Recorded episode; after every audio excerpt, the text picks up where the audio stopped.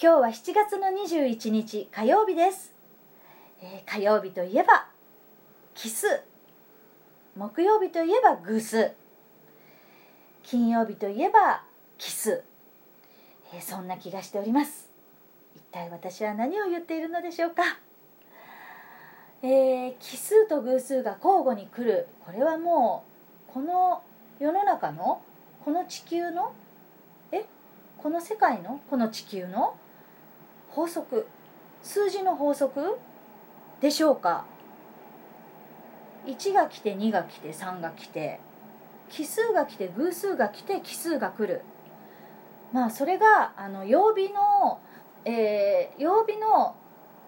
奇数っぽいとか偶数っぽいとかそんな風にあの感じるんですけれども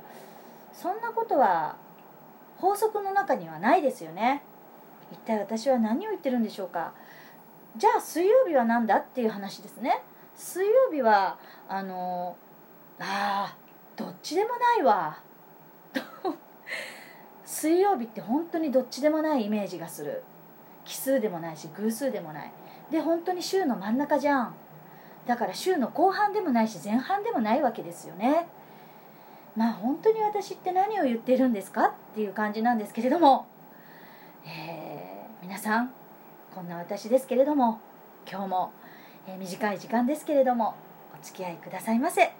ろしくお願いします。はい。この2日間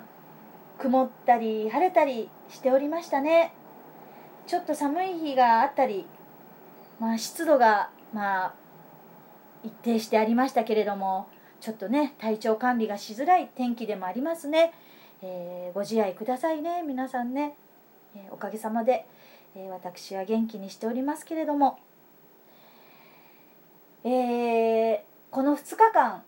ちょっとあの SNS をチラチラチラチラ見ながらではありましたけれども自分が投稿するのとかはあの必要最低限のあ動物のね今はことにさせていただき、えーちょっと、えー SNS での私の、あのストーリーとかもね、えー別アカウントの、えー、ゆうこアニマルの方で、えー動物だけの、えーストーリーを、えー展開しておりました、えー同時にニュースの方もちょっとねあまり見ないようにあのしておりました、えーこの2日間は本当に、えーなんでしょうね。いろいろなことを調べたりすることもやめてあの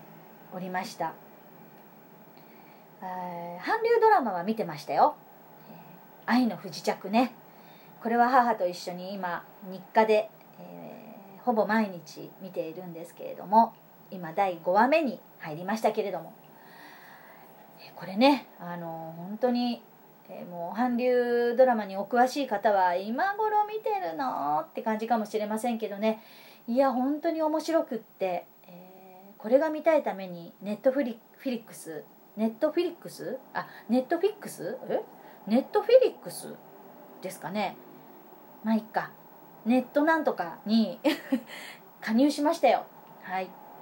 これ何が面白いかって言ったらあの、まあ、恋愛ものですけれどもね、えー南北あの北朝鮮のね、え2人が北と南に住む男女が恋に落ちるっていう話なんですけれども絶対タブーじゃないですか。あのなんだろう。ね。いうそのそこのそちらの国とあちらの国の人が結婚するとかカップルになって付き合っていくって多分タブーなんだと思うのね。なんだけど、えーそれはねどうなっていくんですかね。というところもちょっとドキドキするしね。あと、まあ、あの北朝鮮っていう国の情報があまりあのないからさ、えーどんな国なんだろうってちょっとこう異文化的なあの異文化をこう垣間見るっていうかね、うん、その国の例えば食べ物だったり、えー人々の暮らしだったりそういうのがねドラマの中でですけどねあの見ることができてね、えーなかなかね興味深いあの私異文異文異文化好きなんであのとてもどんな国でも興味がありますのでね、えー、見てて楽しいなって思ったりしながら、えー、見ているんですけれどもまあ母に説明しながら見てるんでね大体2回見ますね。1回目は説明で終わっちゃうから見た気がしないから2回目にじっくりあの見ています。はい、えー、そして、えー、感染者の数が増えますね。やっぱりね増えちゃってる。うん。まあこういうのもねあのー、もう本当にワクチンがねできるまでの本当に辛抱だから、うん、あと GoTo トラベルっていうののね問題もあるし、えー、お金のね税金自分たちの税金都民都民がね除外されちゃったからねそれも税金なのにって言ってあやっぱりねクレームが出てますよね、うん、そういう問題があったりまあいろいろねありますよね。悲しいニュースもありました、うん、この2日間本当にあのー、じっくりね、えー、自分のこととか自分の周りのこととかで暮らしのこととか、えー、考える、またね深く考えてる自分がいました。えー、そして、えー、37回目の放送でお話ししましたけれどもえっ、と救急車それからこれは何？パトカー？何？消防車？もういろんなのが通るんですね。うち幹線道路沿いにあるお家なのでもう本当にあのお昼間でもこうやって、え、サイレンが、え、よく聞こえます。コロナの感染者がすごくあの増え始めた3月4月はねもっと多かったんですよ。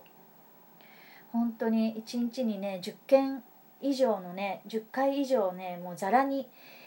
えー、救急車が通っておりましたけれども、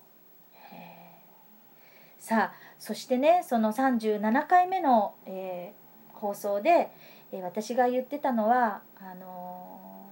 ー、繁殖業者やペットショップのに陳列されたり、え繁殖犬繁殖猫として飼育されている、え動物たちに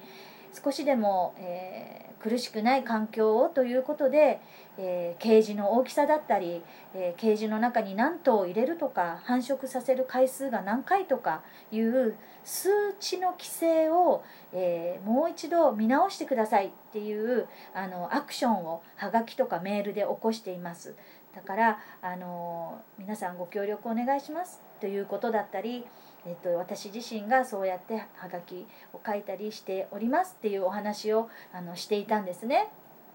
で、えー、そうこの2日間、えー、ペンダコができながらを作りながらちょっと腱鞘炎にもなっちゃったりしながら、えー、はがきもせっせとせっせと書いていたんですけれどもまあはがきそうやって書きながらですねこのあの改正が認められ